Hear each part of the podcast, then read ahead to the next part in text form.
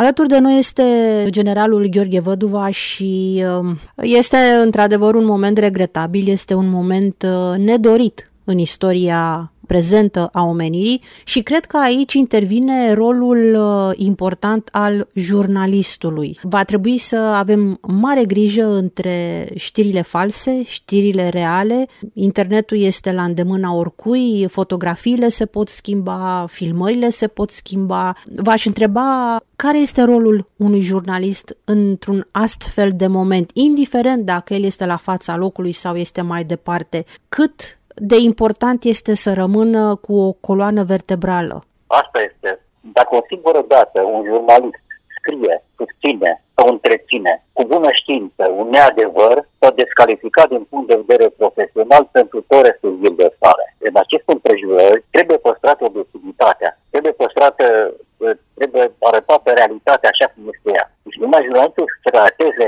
adevărul, ce se întâmplă acolo. Acolo sunt drame, sunt uh, case spulberate, sunt oameni care mor, sunt familii care au plecat, sunt refugiați, oamenii vor fi înarmați, bărbații de acolo din Ucraina. Un război de gherilă, pentru care probabil s-au pregătit uh, ani de zile. Deci jurnalistul, uh, în afară de faptul că orice jurnalist e curajos. Știu, am fost și eu în teatru de operații, am intrat în bombardamente, am fost împreună cu, și cu alți jurnaliști din, din presa scrisă, din uh, presa audiovizuală, în teatre de operații unde a fost armata română, în Afganistan, în Irak, în Somalia, în Angola, aceea în uh, Balcani, trebuie să fie foarte atent, foarte, foarte atent la ce scriu, la ce spun, pentru că știrile false aici și chiar partipriurile, că nu sunt de bun augur. De asta este greu de jurnaliștii, comentatorii de mare forță, care au la dispoziție date de peste tot, care au o viziune strategică, o viziune geopolitică, o să-și dea cu părerea mea, comentarii strălucite